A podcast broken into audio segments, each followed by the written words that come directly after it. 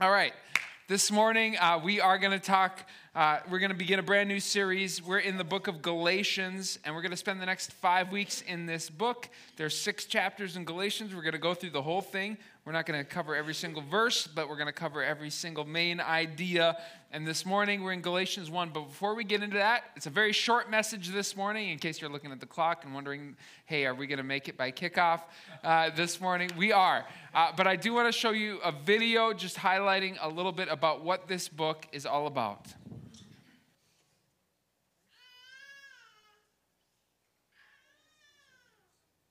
Paul's letter to the Galatians.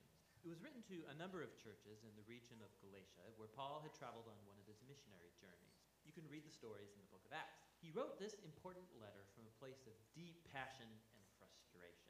Here's the backstory Christianity began as a Jewish messianic movement in Jerusalem, but its message was for all humanity, and so it quickly spread beyond Israel. By Paul's time as a missionary, there were as many non Jews as there were Jewish people in the Jesus movement. And this sparked a huge debate that we know about from the book of Acts, chapter 15. Historically, the covenant people of God were focused in one ethnic group, Israel, and they were set apart by the practices commanded in the Torah, like circumcision of males, eating kosher, observing the Sabbath. And there were many Jewish Christians who believed that for all of these non Jews to truly become a part of God's family, they needed to obey the laws of the Torah. And so some of these Jewish Christians ended up coming to the Galatian undermining Paul and demanding circumcision of all these male non Jewish Christians. And so many of them were. And when Paul found out, he was brokenhearted and angry. And this letter is the result. He first challenges the Galatians with his summary of the gospel message about the crucified Messiah. He then argues that this gospel is what creates the new multi ethnic family of Jesus and Abraham. And then he shows how this gospel is what truly transforms people by the presence and power of the Spirit. He opens by expressing his bewilderment that the Galatians have embraced a different gospel. It's the one promoted by these Christians who badmouth Paul and demand circumcision. So Paul first defends the authenticity of his message and authority as an apostle. He was commissioned by the risen Jesus himself to go to the non-Jewish world. Remember the story from book of Acts. Paul says it was only later that he went to Jerusalem to consult the other apostles like Peter and James. And when he told them he wasn't requiring non-Jewish Christians to be circumcised or eat kosher, they were in full support. But this tension ran deeper. Peter had come to Antioch to visit and see all of these non-Jewish Christians, and he was eating and mingling with them. But when some of this Jerusalem opposition group showed up in Antioch, Peter caved under their pressure. He stopped eating with these uncircumcised Christians, and he was avoiding them. And so Paul confronted and accused Peter of hypocrisy, of not staying the gospel.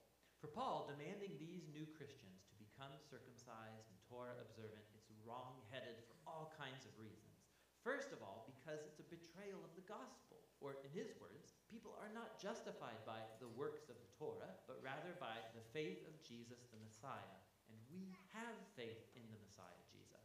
To be justified, or literally to be declared righteous, it's a rich Old Testament term for Paul. It's when God declares that someone is in a right relationship forgiven, they're given a place in God's family, and they are being transformed by God's grace. And it's Paul's conviction that no one can be justified by observing the commands of the Torah, but only by the faith of Jesus. This is a dense phrase, and it could refer to Jesus' own faithfulness in living and dying on our behalf, or it could refer to our own trust and devotion to Jesus. Either way, the point is clear. People are justified only through trusting in what God did for them through Jesus, not by what they do for themselves. At the heart of Paul's gospel is this claim that when people trust in the Messiah Jesus, what's true of him becomes true of them. His life, death, and resurrection become theirs. Or in his words, I've been crucified with the Messiah, and it's not I who come back to life, it's the Messiah living in me. And the life I now live, I live by faith in the Son of God who loved me and gave himself for me. And so the reason anyone say that they are right with God or belong to Jesus' covenant family, it's not because they obeyed the laws of the Torah. It's only because of what Jesus did for them that they could never do for themselves. Now, this profound understanding of what Jesus accomplished, it has huge implications for who can now be included in God's covenant family, and for what it means to live as a member of that family.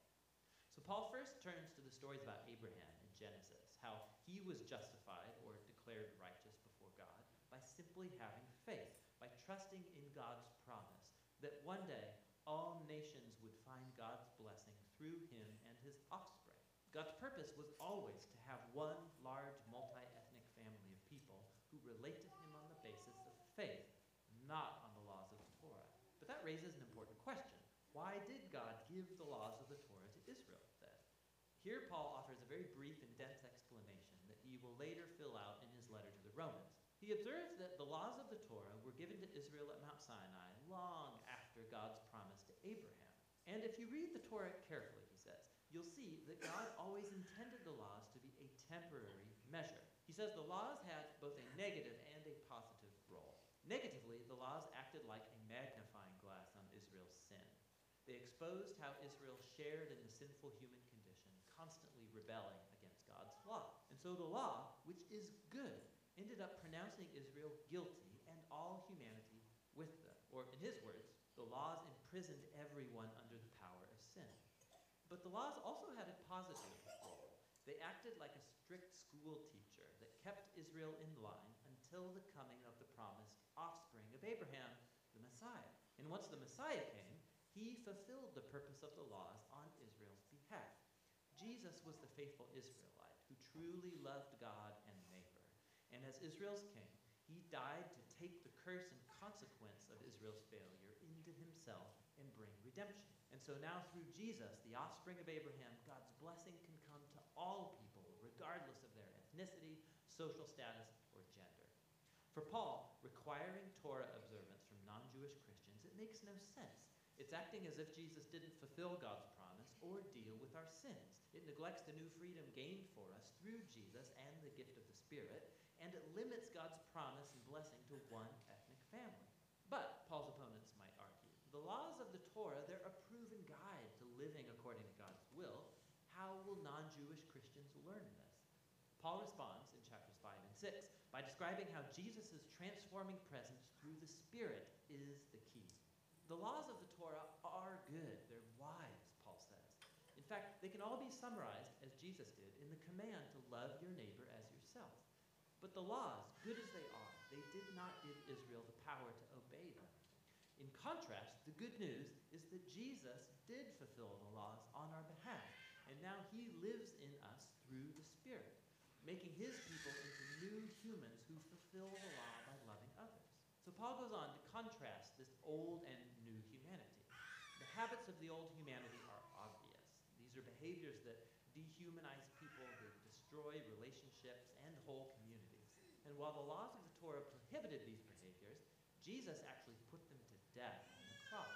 So when a person trusts in Jesus and lives in dependence on the Spirit, his life becomes theirs and produces what Paul calls the fruit of the Spirit.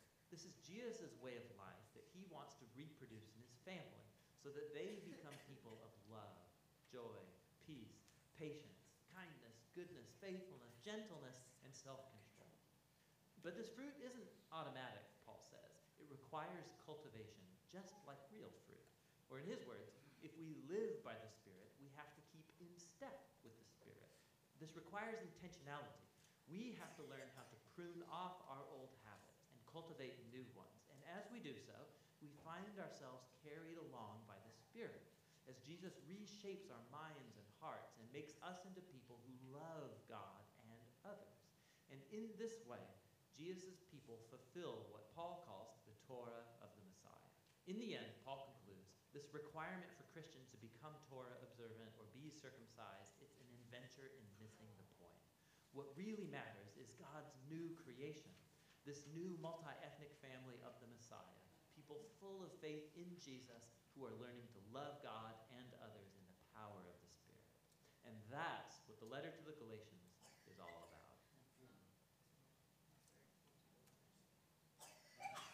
How'd you guys like my drawings? Wasn't that good?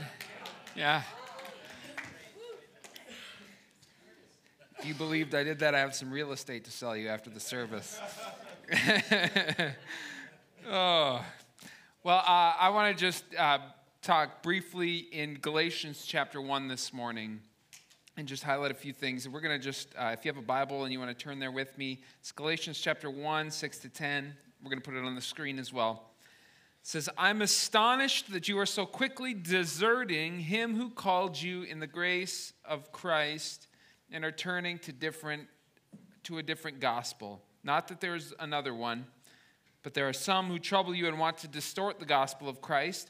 But even if we or an angel from heaven should preach a gospel contrary to the one that we preach to you, let him be accursed. As we have said before, so now I say again if anyone is preaching to you a gospel contrary to the one you received, let him be accursed. For I am now seek, for am I now seeking the approval of man or of God? Or am I trying to please man? If you're still trying to please man, I would not be a servant of Christ. Okay, so the, the thing I want us to understand here is that there is only one gospel. There is only one true gospel, and that's the gospel of Jesus Christ, of the hope that he offers, of the hope that he presents. Jesus himself said, I am the way, the truth, and the life. No one comes to the Father except through me. Right? And there's no like additional things added onto that. And when we start to add things onto the gospel of Jesus Christ, we distort it so that it becomes a false gospel, so that it becomes not even true anymore. And, and I want to just point this out um, real quickly. Here are some things that, that we as Christians and as believers sometimes try to add to the gospel. Uh, and here are some false gospels that are being preached in our world today. The first one is Jesus plus works. Jesus plus works.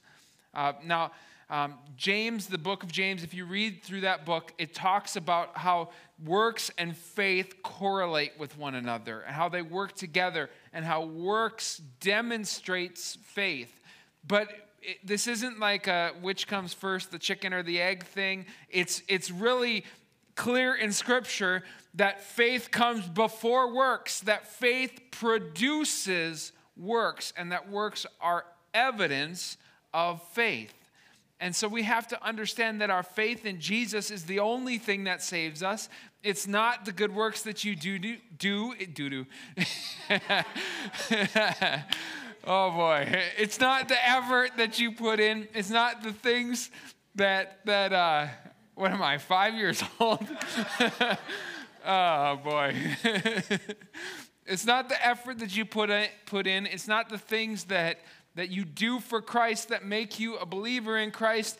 It's simply your faith in Christ. This is the reason why we had the Reformation. This is the reason why Martin Luther years ago nailed his 95 Thesis to the door of the church. This is the reason why we emphasize this so much, is because if you add things to the gospel of Jesus Christ that you have to do alongside of Christianity, alongside of placing your faith in Christ, then you change what the gospel message is.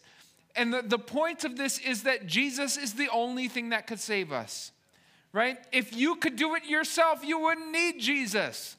But because Jesus is the only thing that can save us, then we need to trust that He's the only thing that does save us. And adding to it other requirements. In Paul's day, it was circumcision. I'm glad that we're not having that argument anymore. I don't want to talk about that.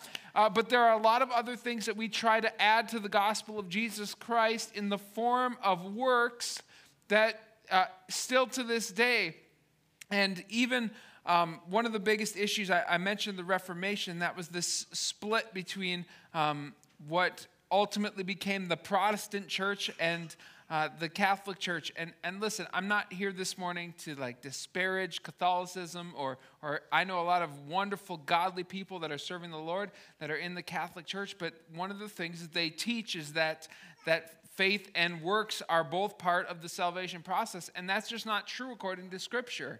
And, and we're going to look at this through this book. That's the emphasis of this entire first chapter is that Jesus is the one that saves us. And I know that there are many people in this room that even maybe that was your background growing up, that uh, you came uh, from a Catholic church or from a Catholic background, and you might still have a lot of these values that, that you learned as a child. Can I tell you something? faith in Christ is the only thing that saves us, period. Right? And it produces works, it produces goodness. In fact, uh, we, we just saw in the video, we'll, we'll get to the fruit of the Spirit. All of those things are a result of Jesus' work in us. But if we're placing our hope in anything besides faith in Christ, then we're missing the point and we're promoting a false gospel. Here's the second thing Jesus plus holiness. Now, I know that sounds completely contradictory. And yes, the work of Jesus in us, what he does inside of us, makes us holy. Uh, his, his transformative power in our lives, he, he justifies us to the Father because of his work on the cross. Now we are made righteous, we are made holy, and that's a good and incredible thing, but that's not the holiness that I'm talking about. I'm talking about the fake holiness that we uh, rebrand legalism as holiness, okay? Uh, now, this has been a huge thing in the Pentecostal church. And, and, that's one of the reasons why I want to talk about this today because man, many of you came out of a background where it was Jesus plus if I do all the right things and behave all the right ways and I don't act like the world around me and um, I abstain from anything that could even be possibly perceived as a sin, then I will truly be a Christian. And, and what it really is, is it's, it's legalism under the guise of holiness. And maybe uh, in the past it was playing cards or going to movies or women couldn't wear pants. You know, there are a lot of different rules that come along uh, with supposed holiness movements. But can I tell you something? Anything added to the gospel of Jesus Christ, can I say it again for a second time? That's not the gospel anymore. You're distorting it, you're turning it into something else. Now, I'm not saying that you can't have any personal convictions, that you can't uh, abstain from things that aren't explicitly uh, dictated to us in Scripture. That's fine if you want to do that, but don't turn that into the gospel message. And don't uh, take your convictions and your personal opinion and put that on somebody else when it's not in Scripture at all. Um, here's a perfect example in our culture today. Let's talk about drinking for a second, right? Everybody's favorite topic. Uh, now, most of you know that, that I don't drink personally, um, and uh, part of being uh, an Assemblies of God pastor is that we agree to, to forego drinking, so I don't drink any alcohol at all. Um, maybe some of you don't know this. Maybe some of you have offered me a beer in the past. Listen, that's fine if you've done that. I'm not offended by that in any way, uh, but that's, that's something that we commit to as, as pastors. It's not a scriptural mandate, okay?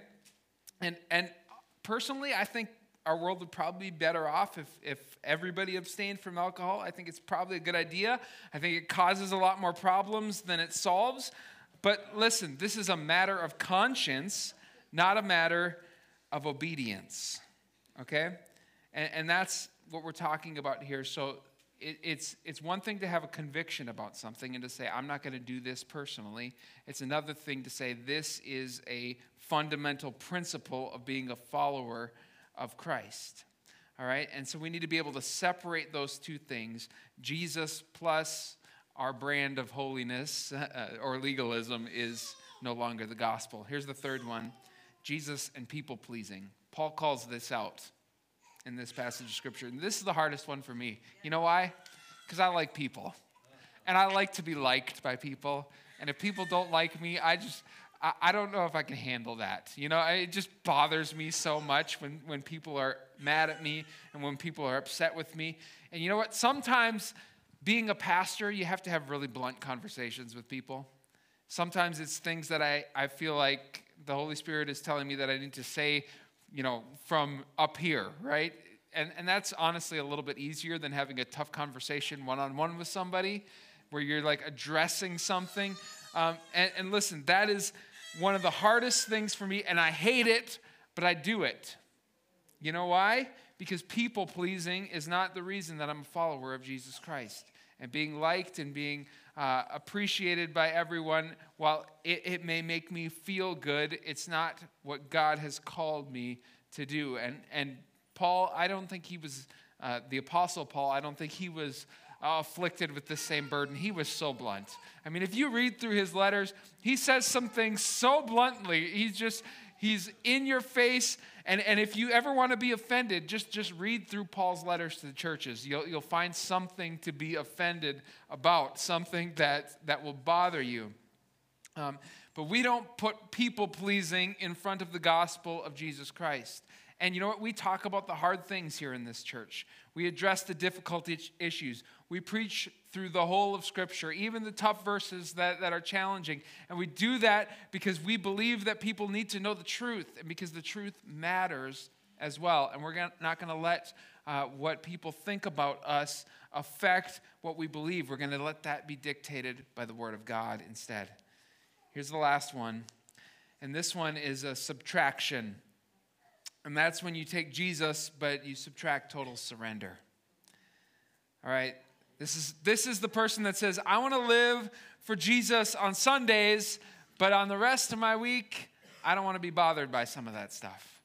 Like, oh, I, I, I want to experience, you know, the emotionalism of a worship service, and I want to hear a, a, funny message, and, and I want to, you know, I want to be a part of a church because I want to have friends and stuff like that, but I don't really want to change any of my behavior.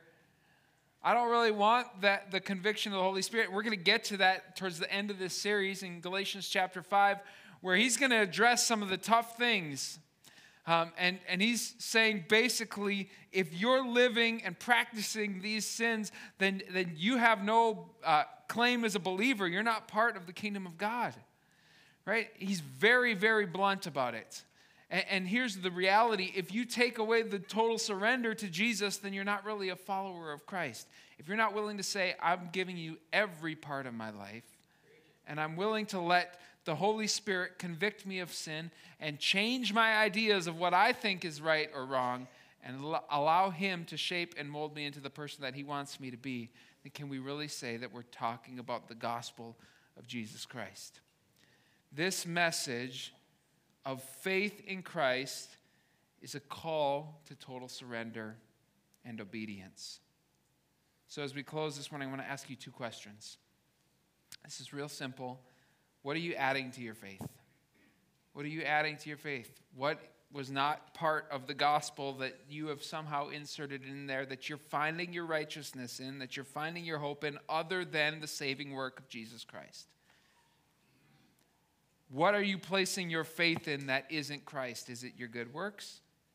Is it your um, maybe something that, that you're doing as, as an act of holiness? Is it something that you've added that makes you feel superior to others because you're doing something a certain way, uh, whatever it might be, allow the Holy Spirit to strip that away from your identity. Who you are in Christ is because of what He's done for you, right? Your identity in Christ is about whose you are, not about your amazing personality or your your wonderful abilities. Like, it's great that God has blessed you with those things, and it's great that you want to honor God with those things. But if your identity is in that rather than in the saving work of Jesus Christ, then you're missing the point. So, what are you adding to your faith that's not supposed to be there? And then the second thing is, what are you holding back? What are you holding back? What part of your life isn't totally surrendered to Jesus Christ? You know, I would say, if we were to be completely honest, every single person in this room could answer that question and say, Yeah, there's something in my life that I haven't totally surrendered to Christ, that I'm holding on to for myself. Right? The call to follow Christ is to be crucified with Him, to pick up our cross and follow Christ daily. It's every area of our life that's surrendered to Him. That means our family, that means our job, that means our finances, means our hobbies. That means every single thing in our life. Doesn't mean that you can't do anything that brings you personal enjoyment. In fact, uh, Scripture is clear that you're supposed to enjoy life and have fun uh, while you're living this life, and and and you know take pleasure in that. But at the same time, is every area of your life surrendered to Christ, or are there still areas that you're holding back because of sin, because of shame? Because of, of just a um, personal selfishness that you don't want to give that area away to the Lord. And if we can honestly come before the Holy Spirit and say, okay, speak to me right now. Show me the truth. I believe that every single person in here, including me, that there's something in our life that we can surrender to Him, that we can continue to die to ourselves and to continue to be made more like Christ. As we close today, I want to just give an opportunity this morning. Maybe you're here and you've never uh, received the true gospel, that you've never placed your faith in Jesus Christ, that you've never made a decision to follow him. Or maybe uh, you thought you have, but you've been kind of thinking of the gospel in a wrong way. And, and instead of placing your trust in the work of Jesus Christ on the cross, you've placed your faith in other things. And I want to give you an opportunity to make a decision today.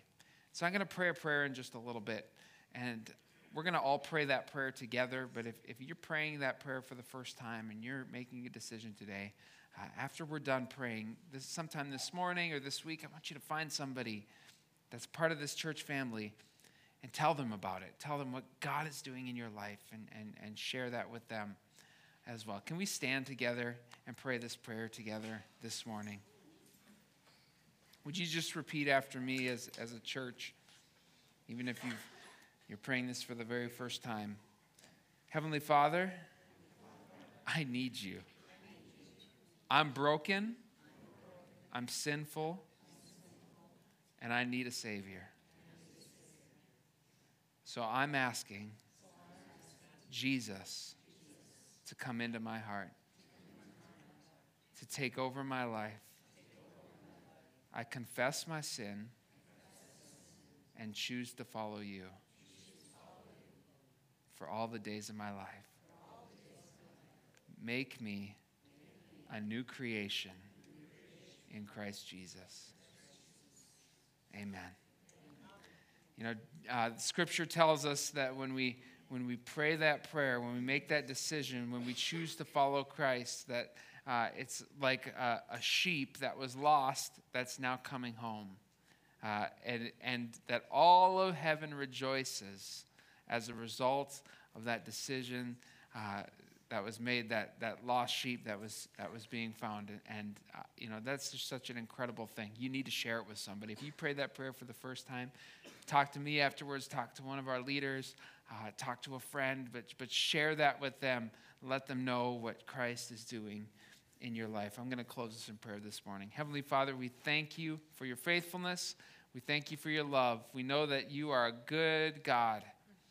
And Lord, we just acknowledge that today. We thank you for everything that you're doing in this world. We thank you that you're on the throne, that you're in control, and that we can trust you uh, no matter what. Lord, we just we lift up uh, these next couple of weeks to you, Lord, trusting that that you are good, and we know that um, that you work all things for the good of those who love God and are called according to His purpose. And so, Lord, we declare that promise over every life here this morning. And we give you praise in Jesus' name. Amen.